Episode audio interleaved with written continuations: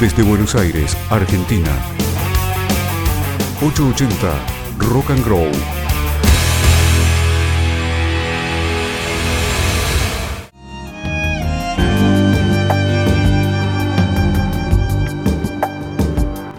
Casi mañana, los miércoles a las 23, Isabel Grupo.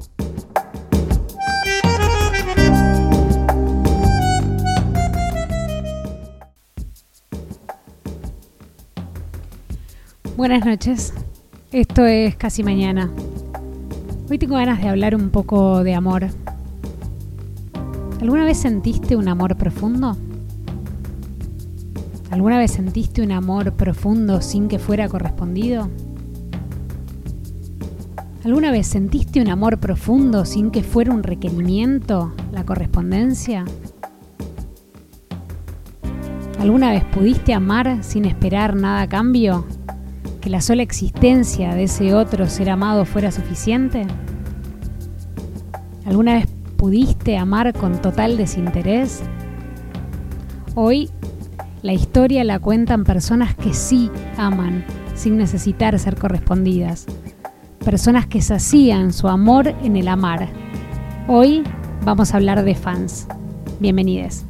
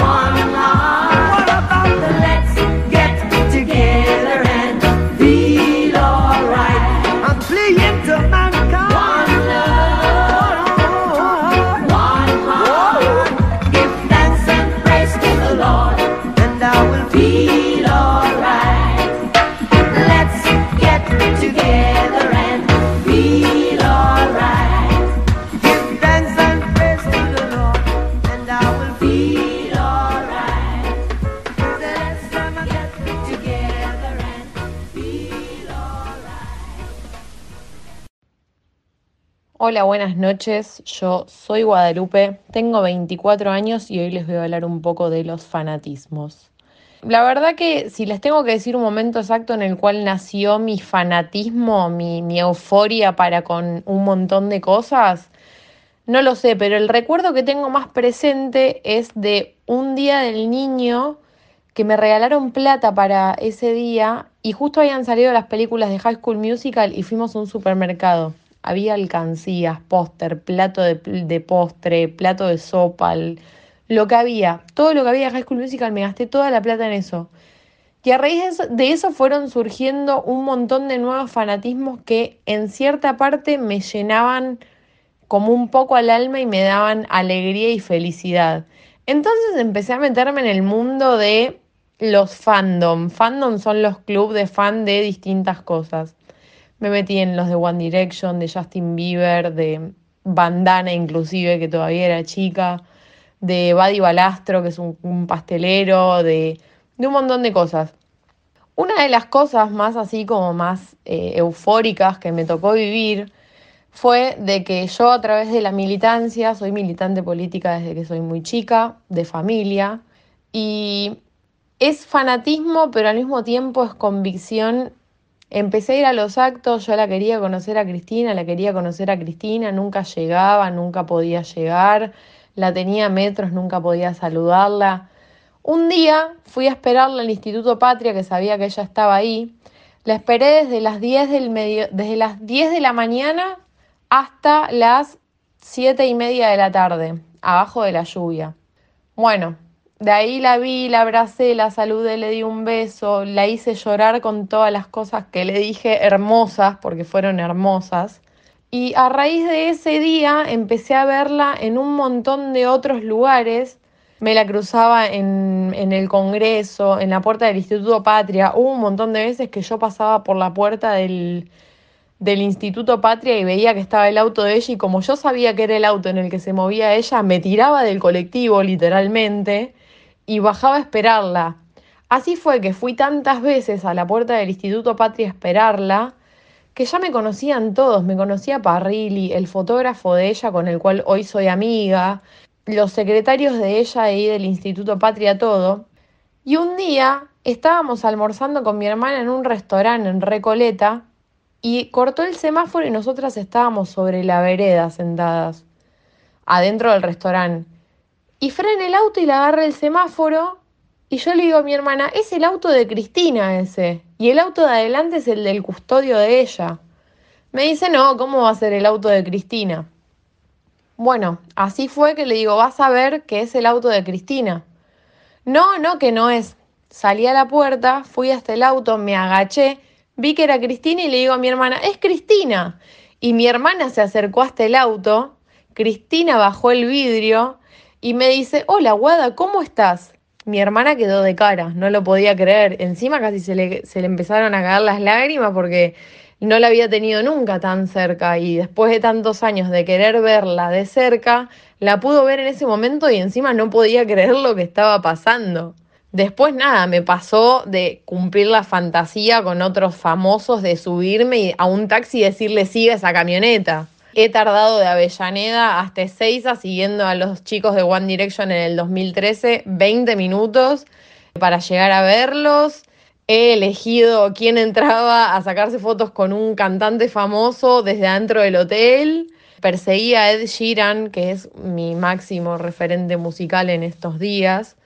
Seguí su auto, seguí la camioneta en la que él se trasladaba desde la puerta del hotel.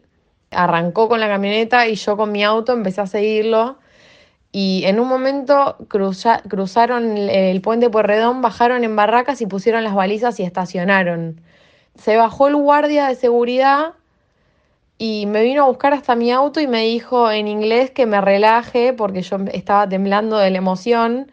Y me hizo bajar de mi auto, ir a la camioneta y lo vi a él ahí. Y yo no sé hablar inglés y de repente me había poseído una profesora de inglés nata, no sé.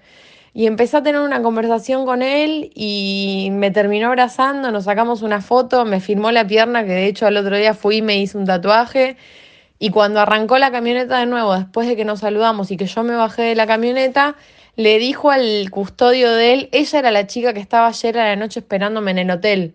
Y sí, era yo. Ahí me largué a llorar y no lo podía creer porque el día anterior yo había ido al hotel y el guardia de él no lo había dejado bajarse de la camioneta cuando había estado también desde las 5 de la tarde hasta las 2 de la madrugada esperándolo. No sé qué es lo que me genera eso, pero todos me reconocen como la fan. Para mi familia yo soy la fan, para los amigos yo soy la fan, y es algo que, aunque para muchos sea una tontería, a nosotros los fanáticos nos llena el corazón. Un saludo, chicos, buenas noches.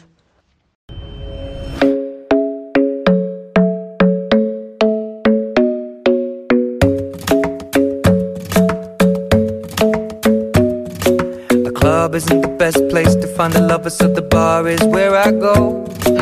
Me and my friends at the table doing shots, tripping fast, and then we talk slow. And you come over and start up a conversation with just me, and trust me, I'll give it a chance. Now take my hand, stop it, and the man on the jukebox, and then we start to dance. And now I'm singing like, girl, you know I want your love. Your love was handmade for somebody like me.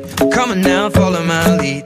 I may be crazy, don't mind me. Say, boy, let's not talk too much. Grab on my waist and put that body on me. I'm coming now, follow my lead. Come, coming now, follow my lead. Mm-hmm. I'm in love with the shape of you.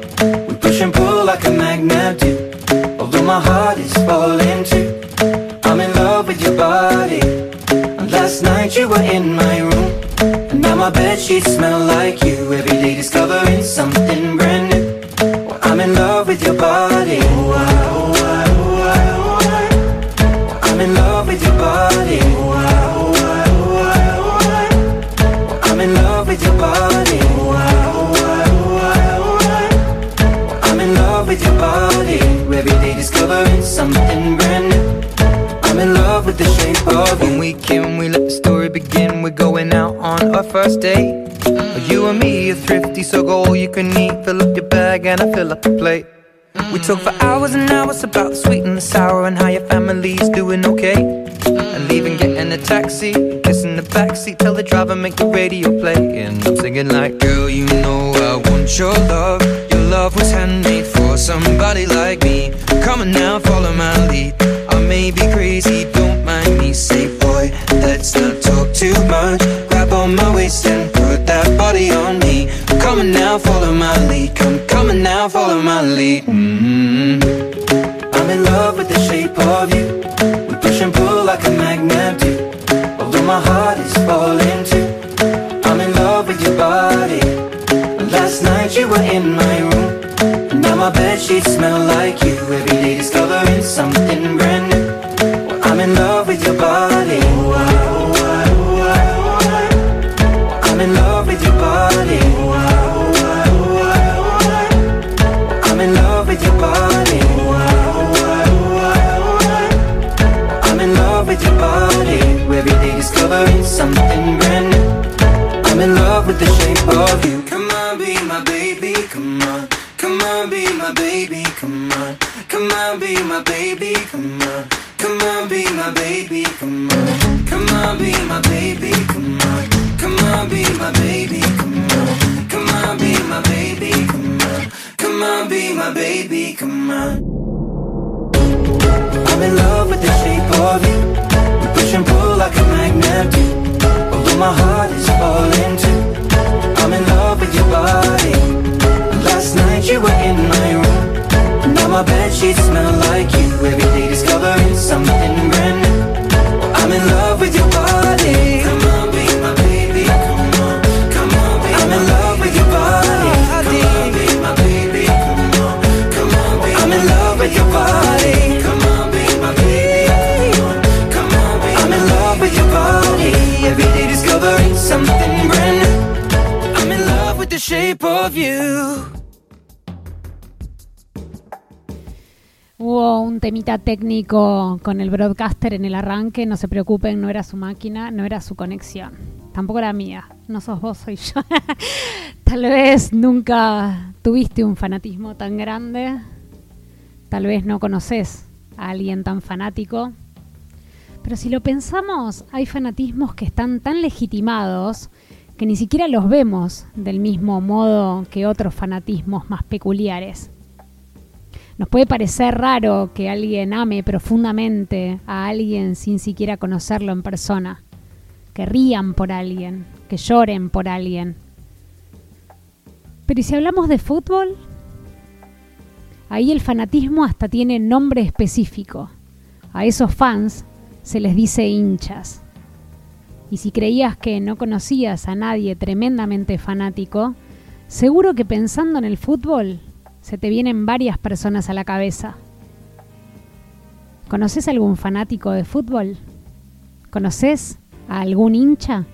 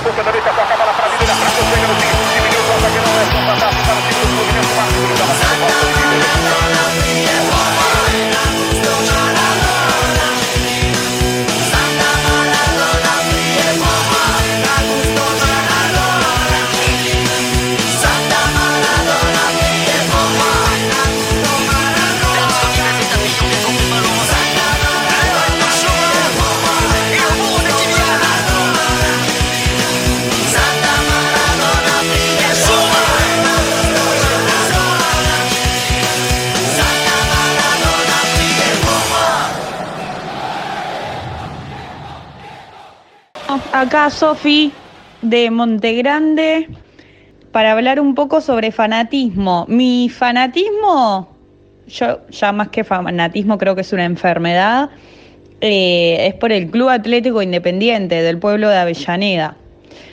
Por el rojo hice cada cosa, falté a la entrega del título de mi hermana, se recibió de periodista deportivo y no fui porque era la despedida de Gaby Milito. Ni siquiera es que jugaba el rojo, era la despedida de Gaby Milito, pero no podía faltar. Mi vieja también terminó el secundario de grande con el programa Fines y también me perdí su entrega de título por ir a la cancha. Pero bueno, la gente que te quiere y más si te crió, te conoce y no se enoja. A mí esta enfermedad, este fanatismo me lo inculcó mi papá, creo que se le fue un poco todo de las manos. Pero bueno, él siempre se queja o reniega un poco. Ahora ya tengo 24 años, estoy más grande, pero cuando tenía 19, la primera vez que salí del país fue para ver al rojo. Bueno, de hecho todas las veces que salí del país fue para ver a Independiente. Mi viejo levantó 39 de fiebre, yo tenía que ir en avión también, primer viaje en avión a Misiones. En Misiones habíamos alquilado un chofer por Mercado Libre. ¡Qué locura! Casi nos morimos a la ida, a la vuelta, el chofer un desastre, no sabía dónde tenía que ir, pero bueno. Volviendo, porque encima perdimos, le mandó un mensaje a mi mamá, yo viajo desde los 14 años, a todos lados donde juega Independiente yo voy. Todas las provincias que conozco de nuestro país son por el rojo. Recién a los 21 me fui de vacaciones reales porque no me iba para... Está el torneo de verano en enero y yo no me podía ir de vacaciones porque tenía que ir a Mar del Plata a ver Independiente. Así que nada, me he perdido vacaciones, me he perdido cumpleaños. El cumpleaños de 15 de mi mejor amiga me lo perdí, llegué tarde, llegué justo para la torta. O sea, es un sentimiento que lo entiende quien lo padece, ¿no? Solamente va a entender este sentimiento las personas que son fanáticas o enfermas. Yo creo que ya estoy del lado de la enfermedad. Fui a terapia también 3 años por el rojo. Cuando Independiente descendió, esta es la parte más triste, ¿no?, del fanatismo, pero tuve ataques de pánico, volviendo de un viaje de Rafaela. Independiente me enfermó también en ese lado. Tuve 3 años de terapia, después me calmé un poco y ahora sigo bastante fanática. Ya me acostumbré igual ahora a tener que ver esto, los partidos por la tele, por la pandemia, pero nada, Independiente es mi vida. Y siempre va a estar por delante de todos, de todas y de todes. Y la gente que me quiere, mis amigues, mi familia, por suerte lo entienden. También estuve en pareja y mi pareja por suerte también era una enferma del rojo. Después nos distanciamos, pero bueno, ven, eso también es un garrón, porque yo sé que si me voy a Japón, él va a estar en Japón, pero bueno. Nada, son riesgos que uno corre. Pongo a pensar las cosas que hice por Independiente y fui a pintar la cancha cuando tenía 16 años, en el 2013. Estuve las 2 semanas de vacaciones de invierno yendo a pintar la cancha con una agrupación que, bueno, no existe más, se llamaba Compromiso Independiente. Éramos hinchas, autoconvocados, autoconvocades, que nos juntamos para pintar la cancha y pintamos todas las tribunas, los paravalancha, las escaleras, los palcos. Eso fue muy hermoso. Cuando iba al secundario, cuando era más pendeja, que no trabajaba, nada, lo convencí a mi papá a los 14 años. Si bien siempre íbamos de local y de visitante acá en Buenos Aires, nunca habíamos viajado a ninguna provincia. Y yo estaba con que quería viajar, quería viajar, quería viajar. Bueno, y mi papá me decía, bueno, si vos te juntás la plata, si ahorrás, vamos. Entonces, no sé, yo limpiaba mi casa y él me daba guita todas las semanas y yo ahorraba. Y también era la época que uno empezaba a salir a bailar. Entonces, me he perdido, pero infinidades de boliches. De hecho, empecé a salir a bailar más seguido cuando empecé a trabajar, porque no tenía guita. O sea, toda mi guita siempre fue para Independiente, todo, siempre. O le pedía plata a mi viejo, que yo creo que igual él sabía que era para la cancha. Le pedía guita para los recreos o para las fotocopias, inexistentes porque nunca me pedían fotocopias. Entonces, no sé, yo ya sabía que jugábamos en Santa Fe. Papi, tengo la plata, ¿vamos? Y así, pa, jugamos en San Juan, ¿vamos? Eso también hizo por el rojo. Independiente me enseñó a ahorrar. Otra anécdota muy buena que además me encanta contar porque ganamos y es desde la Copa 2017 que salimos campeones. Fue que fuimos en avión hasta Jujuy con amigues y en Jujuy alquilamos una combi y la combi nos llevó a Chile. Pasamos por el Paso de Jama y fuimos hasta Chile a Calama. Hermoso partido, además ganamos. Ese salí en la tele. Salí en Fox, me acuerdo, mi papá gritándole a la tele desde acá, desde Monte Grande, como si yo lo estuviese escuchando. Esa es alta anécdota de alto viaje. Y después, bueno, el Maracaná. Estuve en el Maracaná, segunda vuelta, estuve ahí presente también.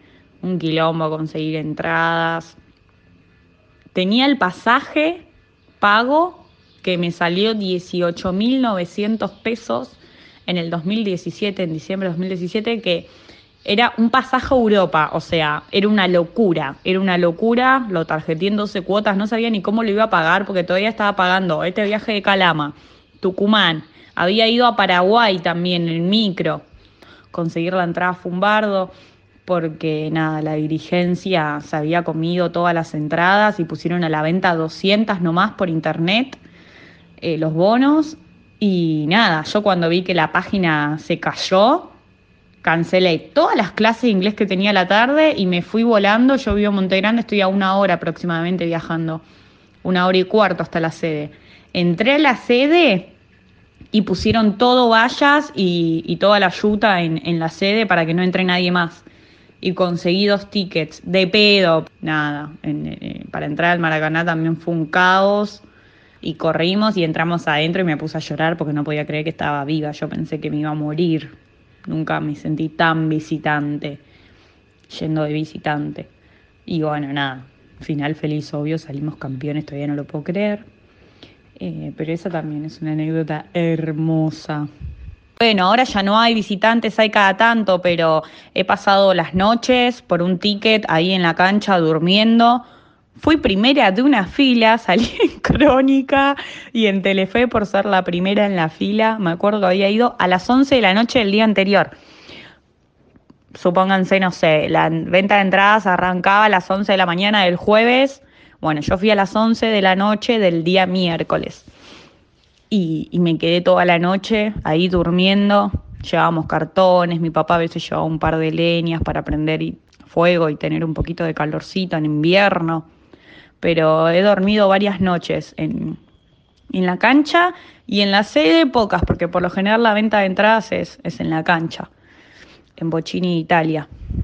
Y después con el color rojo, mi color favorito es el rojo y el celeste es alta yeta, o sea, todo bien con los de Racing, pero son alta yeta. Los de Racing son re mufa y tengo algo con el color celeste desde siempre, desde chiquitita, que no puedo ver el color celeste. No tengo ninguna prenda de color celeste, no lo tolero. De hecho, la residencia, yo soy docente, me tocó sala celeste y me puse a llorar porque no quería tener esa sala. Era mi última sala, ya me estaba por recibir. Igual nada, me terminé recibiendo, pero entraba con la mano en la teta izquierda porque alto mufa el color celeste. Veo un hincha de Racing en la calle y también, teta izquierda. O huevo izquierdo, por favor. Y mis amigues también, algunos se los contagié. Amigas que tipo nada con el fútbol, pero ven un hincha de Racing en la calle y se tocan la teta izquierda. O ven un camión celeste y se tocan la teta izquierda. Las amo. Pero bueno, eso con los colores también. Amo el color rojo. De hecho, me tatuaría el color rojo en rojo. Idea de Isa, genial. Tengo tatuajes del rojo. Mi primer tatuaje fue de Independiente. Cumplí 18 años un viernes, el sábado saqué turno y el miércoles me tatué. ¡Pum! Escudo del rojo en el tobillo. Y mi segundo tatuaje también en las costillas. Es una frase de la marcha Independiente, no del himno. Independiente tiene himno y marcha. Me tatué y el grito de dale rojo, con amor te seguirá. Y el grito de dale rojo, dale, con amor te seguirá. Mi papá enojado, mi papá odia los tatuajes. Pero bueno, que se joda porque él me crió así. Banco mucho cualquier tipo de fanatismo. Banco mucho la terapia también para tratar el fanatismo. Yo 3 añitos de terapia por Independiente y supe manejarlo mejor. Lo puedo manejar mejor. Tengo las herramientas para poder manejar mi pasión, pero nada, banco a full el fanatismo y yo creo que es un estilo de vida, o por lo menos para mí, Independiente del rojo es mi estilo de vida. Las personas que te quieren te van a saber acompañar y te van a saber entender, y siempre van a saber que van a estar por detrás de eso. Independiente está por delante de mi viejo, de mi vieja, de mi sobrino, de mi hermana, por lo que sea, pero nada, aguante el fanatismo, aguante el rojo y el capitán del espacio.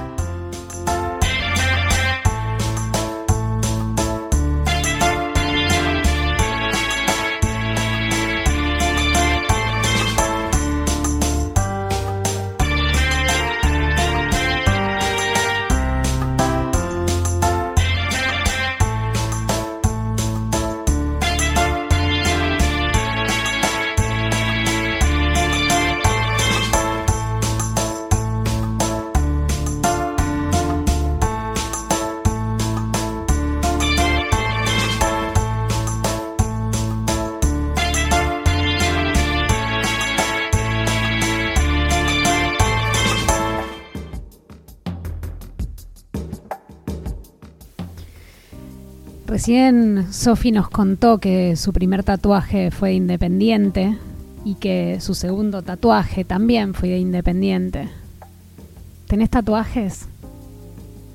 ¿Te tatuaste alguna vez algo que represente un amor, una pasión, un fanatismo, un sentir? Como tatuadora, una de las cosas que más me gusta del trabajo es que las personas me cuenten sus historias. Creo que atrás de cada tatuaje hay una historia para contar, porque creo que cada persona tiene una historia para contar. En el trabajo del tatú aparecen muchas pasiones y amores. Y una vez recibí un mensaje que me desafiaba a combinar en un solo tatuaje todas las pasiones de una vida. El mensaje me decía esto: mirá, yo nací en Mataderos, soy de Nueva Chicago, soy peronista, ricotera, amo al Diego, admiro al Che, soy de Libra y quería algo de eso que me represente. O sea, Chicago, Eva, Indio, Libra, el Che, Maradona, Los Redondos, Argentina y lo que se te ocurra a vos para sumarle que pueda dar armonía. Te puedo ir a ver cuando me digas, así charlamos. Me parecía tan imposible el pedido que obviamente me entusiasmé y le hice una composición en la que entraban todas esas cuestiones.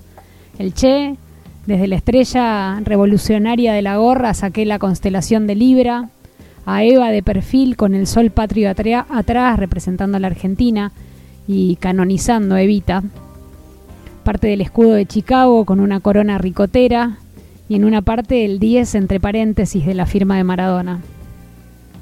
Muchas veces cuento la historia de este tatuaje y es una anécdota que me encanta. Pero ¿qué tal si hoy la cuenta la protagonista?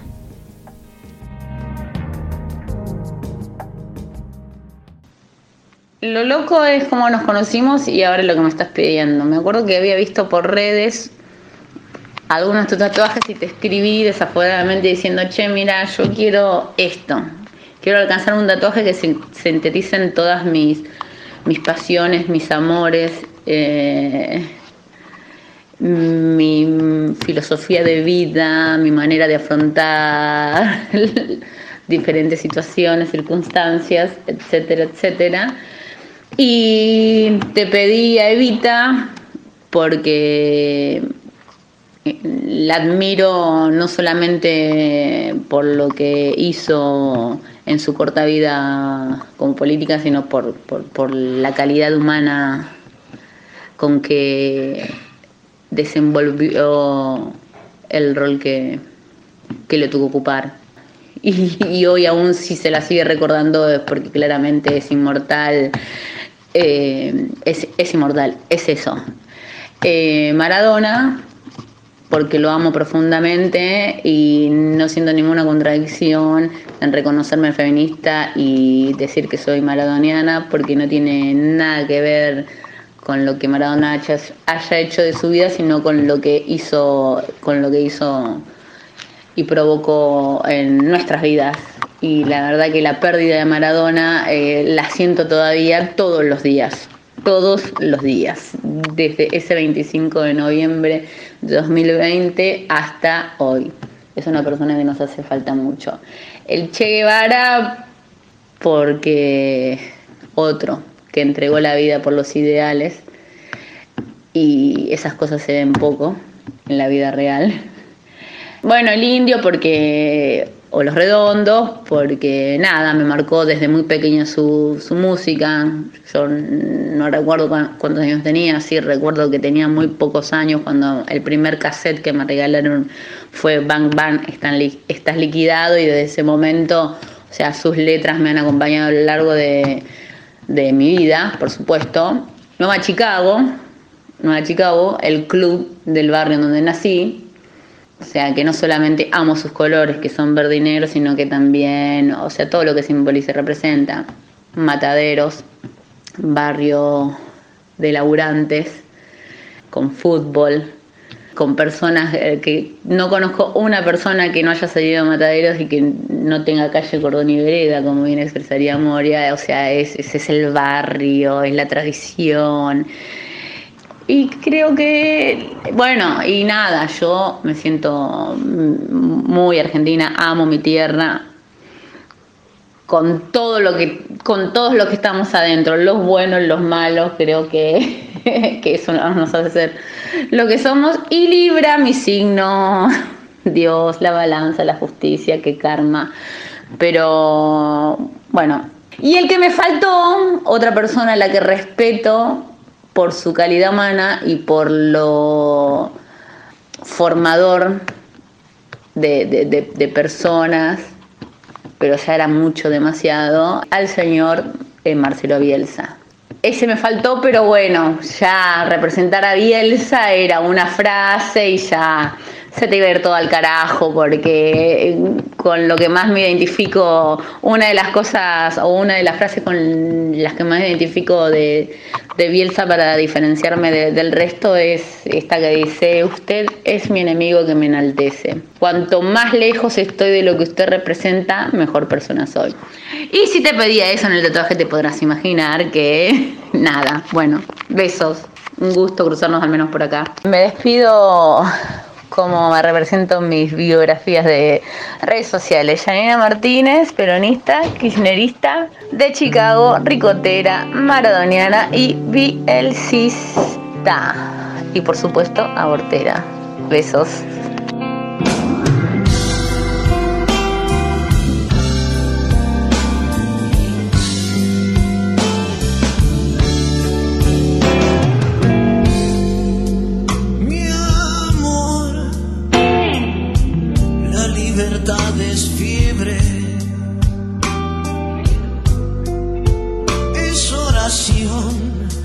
Fastidio y buena suerte, que está invitando a zozobrar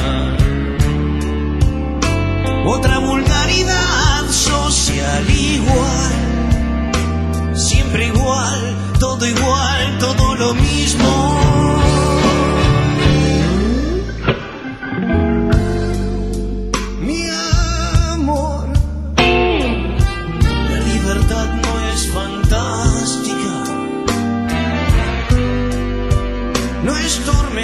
Mental que da el prestigio loco, es mar gruesa y oscuridad, y el chasquido que quiere proteger, ese grito que no es todo el grito.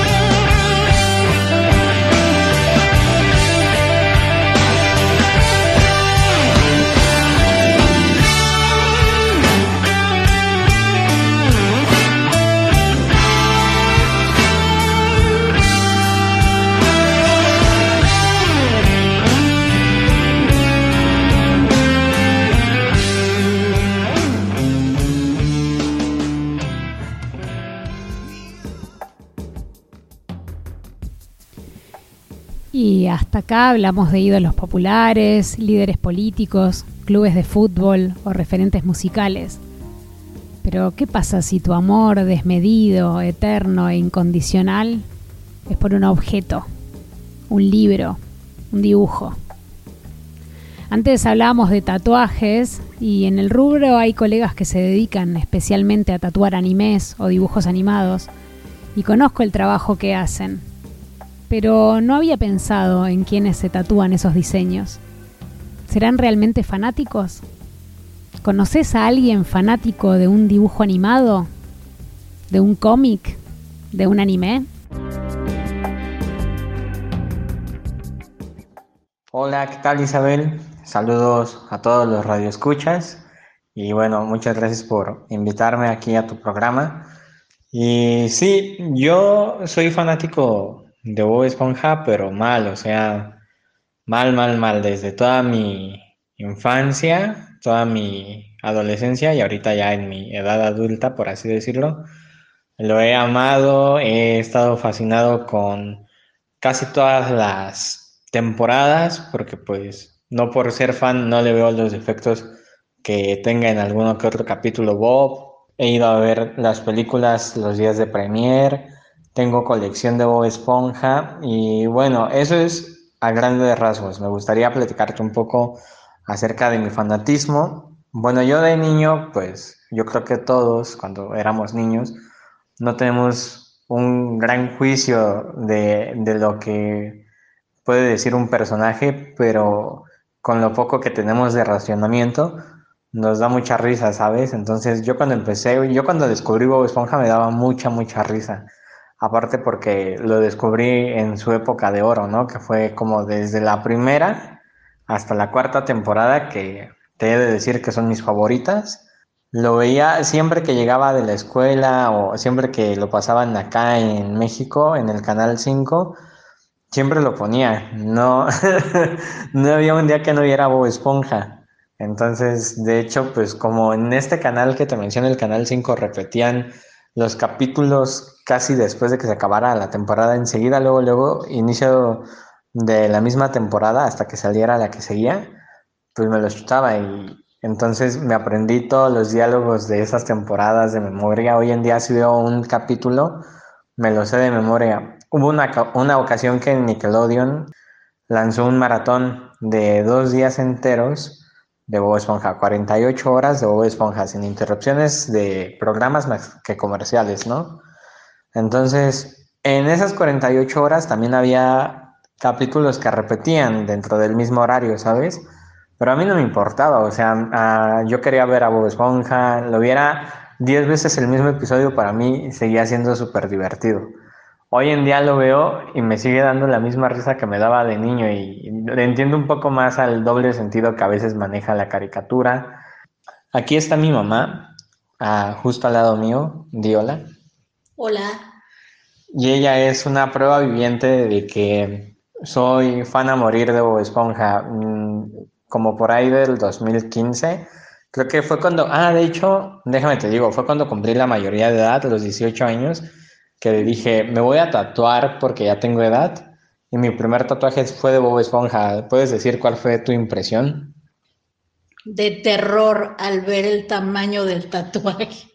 Yo le había dicho, me voy a hacer un Bob Esponja, y me dijo, está bien, y ella se imaginaba algo muy pequeño, como del tamaño de una uña, y de pronto ya ahí con el tatuador me dijo, oye, pues te lo puedes hacer como de hasta 30 centímetros, y dije, venga, vámonos. Me hicieron todo el hombro a Bob Esponja, a Patricio, tengo a Plankton, a Arenita, y mi plan es hacerme los 2 brazos, manga, lleno de tatuajes de Bob Esponja. He ido a obras de Bob Esponja. Bueno, me he vestido en Halloween como Sirenoman y Chico Percebe junto con mi pareja, a tal grado que llega mi fanatismo. A veces yo he llegado a pensar que no es algo sano un fanatismo tan intenso, pero tampoco es tan malo, ¿sabes? O sea, mi vida se basa en fanatismos, ya sea Bob Esponja, ya sea bandas de música, y vaya, ahí es donde encontramos a mucha gente que hoy en día es nuestra amiga, ¿sabes? Yo he conocido personas muy chidas gracias a Stephen Hillenburg, el creador de Bob Esponja, porque pues sin ese güey no hubiera existido este programa, ¿sabes? Entonces, Stephen falleció a finales del 2018 por una enfermedad que tenía en los huesos. Y te he de decir que no lo conocí. Mi plan era que él me firmara mi brazo y me tatuara yo su firma. Pero pues es un sueño que no se me va a cumplir jamás, ¿no? Pero me puso muy triste, te he de decir, que cuando murió me dio tantita, no depresión, pero sí me dio mucha tristeza. Estuve como llorando un día entero diciendo, no, ¿por qué? Se murió un genio. Yo siempre recuerdo cuando es su aniversario siempre pongo algo de Stephen, pongo citas de mis episodios favoritos. O sea, lejos de ser una caricatura, para mí ya se volvió, no un estilo de vida, pero sí algo con lo que bromeo a cada rato. Si hay una situación en la que yo pueda sacar a Bob Esponja, lo saco. Si veo un juguete de Bob Esponja, lo compro. Si veo una cobija, una camisa de Bob, la tengo de colección. Si hay cualquier cosa de Bob Esponja, es un hecho que yo voy a estar ahí. Me gusta mucho el programa, me gusta mucho la onda que trae. Apoyo mucho la onda marina, así que aparte es como de lo que va, ¿no? Es toda la vida ahí adentro del mar. Me gusta mucho todo eso. Entonces, no sé qué más pueda decirte, Isabel. Ese, en pocas palabras, sinceramente, muy pocas palabras, es un poco de mi fanatismo de Bob Esponja. Me encanta Bob. Y pues bueno, espero que esta mini entrevista te haya gustado, que a los radioescuchas les haya gustado.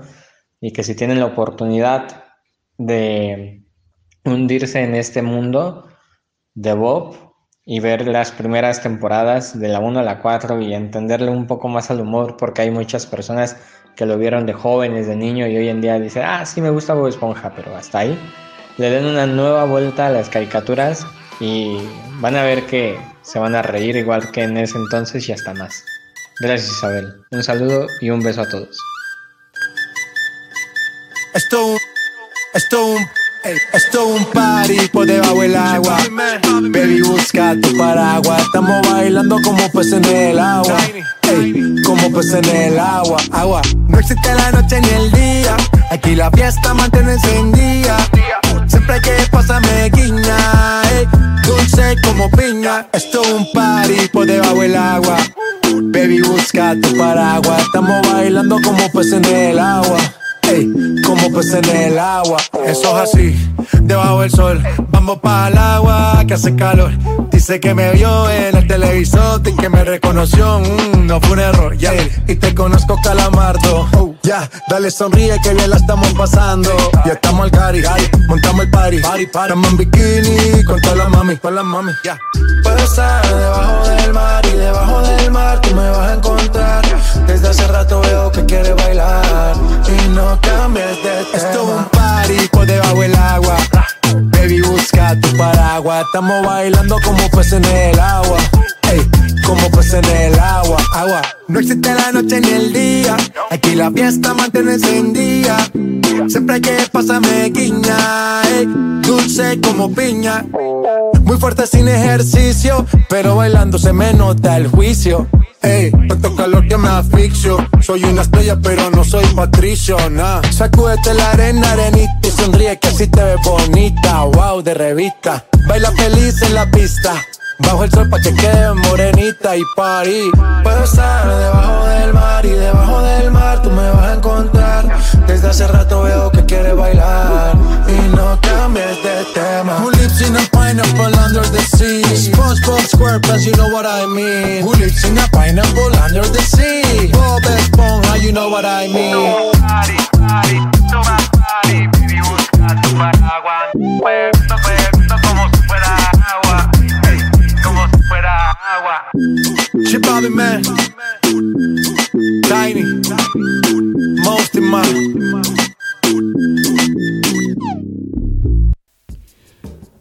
Wolfgang Beltracchi no solo que admiraba a algunos artistas, sino que tenía el particular talento de pintar como ellos. Este pintor no hacía copias, no pintaba réplicas, sino que pintaba obras originales a las veces de otros artistas como Max Ernst o Fernand Léger.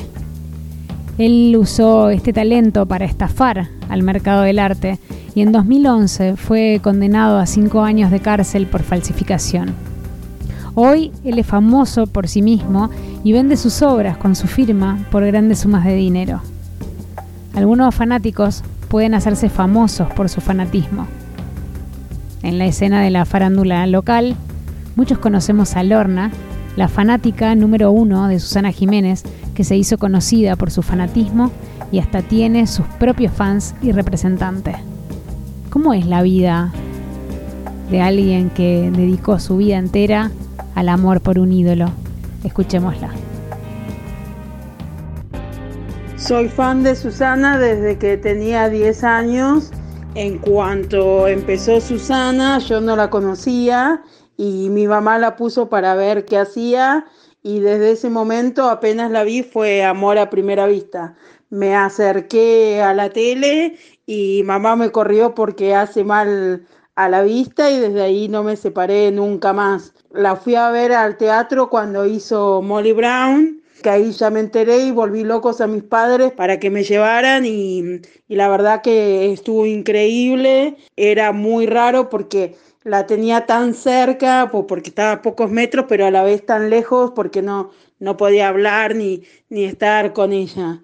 Después, como yo coleccionaba cosas de Susana, me enteré la dirección de la casa de Barrio Parque cuando todavía no era conocida porque había salido publicada en una revista Caras. Y ahí le escribí una carta contándole mi historia y que mi sueño era conocerla. Y bueno, le mandé la carta y bueno, me respondió por carta porque yo no le había puesto el teléfono. Ahí tenía 19 años y como un mes después me contestó Susana a través de una carta y arreglé para ir a conocerla al programa. Y la verdad que fue súper emocionante. Susana, una divina, una genia increíble. Y después no la vi más. Eso fue fines de diciembre del 96. Después no la vi más hasta el año 99, que también a mi mamá se le ocurrió que ya que la había visto a Susana y que Susana era buena y que sabía dónde vivía, podía ir a esperarla a la puerta de la casa a que Susana saliera y poder hablar con ella. Fui y Susana una divina. Ella me había reconocido, pero no de cuando había ido 3 años antes, sino de que ella tenía una página con el hermano de Pepito Cibrián en internet y decía el mensaje 99,9 eran míos. Entonces ella me dijo, sos la chica de la computadora. Y le dije que sí. Después, más o menos 3 semanas después, fui a verla otra vez. Entonces la saludé y le pregunté si se acordaba de mí. Y me dijo, sí, hola Lorna, ¿cómo andás? Y desde ahí que la veo seguido todos los años. Y fue súper emocionante. Desde ese momento siempre la veo mínimamente una vez al año. Y para mí fue súper emocionante y conmovedor el hecho de que ni la pandemia pudo separarnos, porque el año pasado, el día que Susana se volvía a Punta del Este, después de haber venido acá para operarse del codo, yo consulté y Susana accedió a verme y bueno, fue súper emocionante porque hacía 9 meses que no la veía y 6 meses que estaba encerrada. Y la verdad que si bien laboralmente fue el año pasado y este fue el mejor año de mi vida, yo como que estaba deprimida o mal sin saberlo del todo y bueno, y verla a Susana me sacó adelante y fue súper emocionante el hecho de que ella quisiera verme, siendo que es de riesgo, que aceptara verme, que confiara en mí, que obviamente que me iba a cuidar, que iba a estar bien y que la iba a cuidar a ella, fue impresionante. Y bueno, estoy muy, muy contenta de ser fan de Susana, sobre todo porque aparte de la estrella que es una muy, muy buena persona, que siempre me trató bien, que siempre me aconsejó bien, que siempre sobre mi salud, mi seguridad y lo que tenga que ver con mi vida me aconsejó como una madre, que es como una segunda madre para mí, y también porque, bueno, como decía, siempre fue divina conmigo, me parece que es un buen ejemplo, y también eso mejoró mucho mi vida, porque yo era una chica del colegio que no era popular, que me cargaban, que me molestaban, que me hacían la vida imposible en el colegio, y gracias a ser fan de Susana y hacerme conocida por eso. Tengo un montón de amigos, de gente que me quiere. Me abrieron un lugar en el medio en el que siempre soñé con estar desde que era chiquita y sumé muchísimos amigos que son grandes personas, tanto del ambiente como de fans de Susana o gente que siente curiosidad y quiere conocerme. Así que estoy muy feliz por ser fan de Susana y por cómo eso cambió mi vida. En estos días tuve el tema del programa muy presente. Varias personas me dijeron que los fanatismos no son saludables. Tal vez no lo sean, sobre todo en los casos que el fanatismo se ejerce de un modo que pueda atentar contra la integridad de una persona o su propio bienestar. Pero supongo que dependerá de cada caso puntual. Lo que pienso en rasgos generales es que el fanatismo tiene que ver con el amor, y en esta era de haters, en donde el odio es gratuito y anónimo, no viene mal que existan personas que estén dispuestas a amar y a compartir con otros su amor. Por lo que vemos en el programa de hoy, el fanatismo no es solo seguir un líder, sino que a veces funciona como el puntapié, como un hilo conductor de un deseo y la excusa para viajar o para conocer personas nuevas.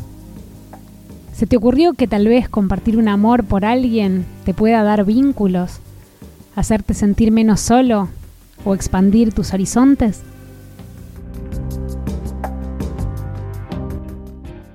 Mi nombre es Nicolás, soy ultra fanático del grupo Miranda. Me acuerdo que los conocí cuando tenía 9 años en la clase de música, en el colegio. La señora entró con su grabador, con un CD pirateado, lo puso y empezó a sonar el disco Sin Restricciones, y la verdad que escuchar eso que yo desconocía por completo me voló la cabeza. Me seducía un montón no saber cuándo cantaba el chico, cuándo cantaba la chica, porque la verdad es que el chico tenía una voz tan aguda, tan femenina, muy parecida a la mía. La chica tenía la voz un poquito más grave, entonces era como, ¿qué es esto? No entiendo nada. Después andaba yo por mi casa repitiendo los coros de la canción El Profe.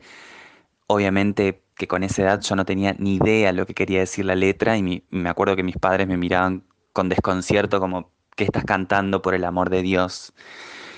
Por aquellos años yo no tenía acceso a internet, no tenía computadora en mi casa, entonces lo único que yo podía saber de ellos y conocer era solamente lo que entraba por mis oídos, nada más. El resto era imaginarme un poco. Después los empecé a ver en sus videoclips, por la televisión, en alguna que otra nota de alguna revista o un diario, pero incluso me acuerdo que cuando los veía en la TV, en sus videos, los miraba y me parecían como dibujos animados, como personas que no sé si eran reales en realidad. Me acuerdo que me preguntaba por qué hablaban de tú en vez de decir vos, entonces no sabía si eran argentinos, si eran de otro país, me parecían como de otro mundo, como unas personas muy raras, muy freaks. Después, cuando se instaló el primer ciber en mi pueblo, ahí sí pude, me acuerdo, empezar a ahondar en el mundo de internet y a buscar yo notas, ver videos, fotografías. Me acuerdo que las imprimía, las pegaba en mis cuadernos, en mis carpetas, me imprimía pósters, los pegaba en mi habitación. Y gracias a Fotolog empecé a contactar un montón de gente a la que también le gustaba muchísimo Miranda y con la que yo pude empezar a hablar sobre eso, porque en mi pueblo era el único enfermo al que le gustaba Miranda y no tenía con quién hablar sobre ellos. En el año 2008, un 12 de noviembre, los conocí.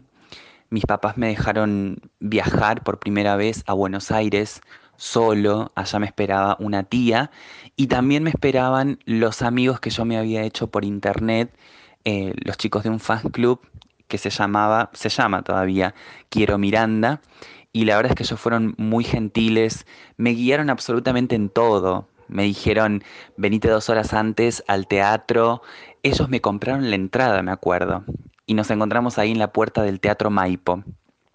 Los conocí a Ale y Juli en persona. Me acuerdo que fue un flash, no me voy a olvidar nunca esa sensación de decir, son reales, son de carne y hueso. Me llamó mucho la atención lo petizos que eran, porque yo soy muy grandote. También de que tuvieran tanta cara de culo, porque bueno, éramos como 10, 15, esperándolos ahí, todos molestos. autógrafos, fotos que me sacaron los chicos del fan club porque yo no tenía ni cámara. No voy a decir que me trataron mal Ale y Juli, pero sí que no estaban con tanta onda. Nada, Juliana me quemó con el cigarrillo y no le importó nada. O sea, fue un fiasco por un lado, pero yo estaba completamente feliz. Y no solamente feliz por conocerlos, por verlos en vivo, sino también por todo ese mundo nuevo que yo conocí siendo un chico de pueblo con una realidad muy, pero muy acotada. Viajar a Buenos Aires, subirme a un micro, retiro, ir a comer a McDonald's, hablar con otra gente. La puerta de un mundo que no se volvió a cerrar más. Un ritual que yo quise volver a revisitar hasta el cansancio y hasta el día de hoy, con 27 años, lo sigo haciendo. Tengo muchísimas fotos con ellos, ya perdí la cuenta de a cuántos shows asistí, autógrafos, regalos.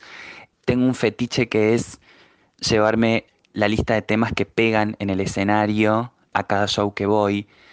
Pero lo más importante para mí es que yo no sé si no hubiera conocido a Miranda, si esa puerta a todo ese mundo nuevo que se me abrió y no se cerró nunca más, yo realmente la hubiese atravesado. Me parece que, lejos de haberme impactado negativamente, como a veces se dice de los fanáticos, para mí, por el contrario, me cambió la vida e incluso, entre otras cosas, gracias a ese nuevo mundo y nuevas formas de pensar, de mirar, de vestir, yo, entre otras cosas, descubrí la carrera universitaria que quería seguir. Así que esa es mi experiencia. Y bueno, decir que participo de este programa porque también soy muy fan de Isabel y de Casi Mañana. Así que gracias.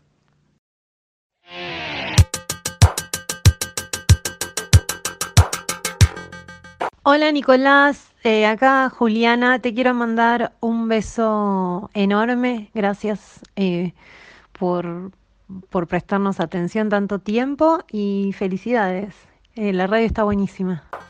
Siento que estoy dependiendo de este sonido, soy atraído y envuelto en una espiral en el que giran todas cosas conocidas y nadie sabe hasta dónde podrá llegar.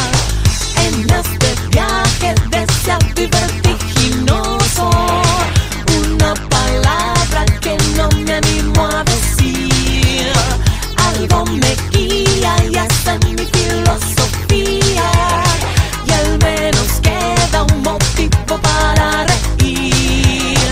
Hay algo de mí que me conseguí olvidándome, despejándome. No puedo vivir sin la música, no podría enfrentar el dolor. Míralo, mi gurú me contiene como tú. Ámalo, óyele, es genial, acércate, ya verás. No vas a querer irte nunca más de aquí. Este amor es así, se puede compartir con cualquiera que pase a tu lado. Yo te lo cuento porque estoy emocionado y la pasión a mí siempre me da resultado.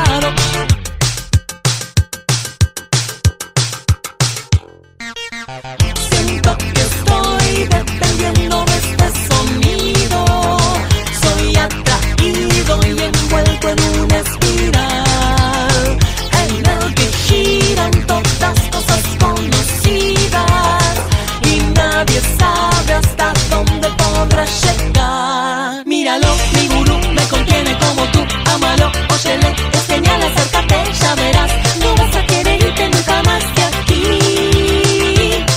Este amor es así, se puede compartir con cualquiera que pase a tu lado. Yo te lo cuento porque estoy emocionado y la pasión a mí siempre me da resultado. Hay algo de mí que me conseguí olvidándome, despejándome. No puedo vivir sin la música, no podría enfrentar el dolor. Míralo, mi gurú me contiene como tú. Ámalo, óyele, es genial, acércate, ya verás. No vas a querer irte nunca más de aquí. Míralo, mi gurú me contiene como tú. Ámalo, óyele, es genial, acércate. Debe ser que encontré el sonido que busqué, o tal vez yo no sé si busqué lo que encontré, pero a mí me da igual, no voy a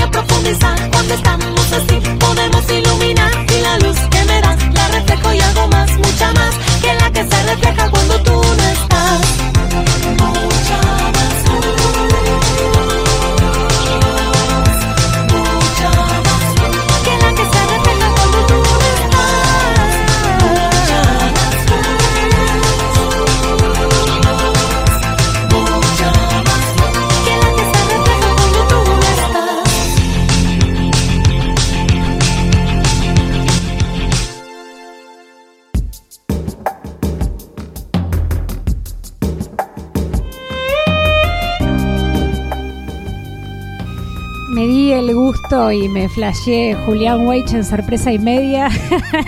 Gracias, Juliana Gatas, por coparte en dejarle el mensaje a Nico. A Nicolás Lewis le agradezco el testimonio y la asistencia en la producción del programa de hoy. Y muchas gracias a los fans que hoy fueron protagonistas: Guada Saladino, Sofi Independiente, Janina Martínez, UFO Humano y Lorna Gemeto.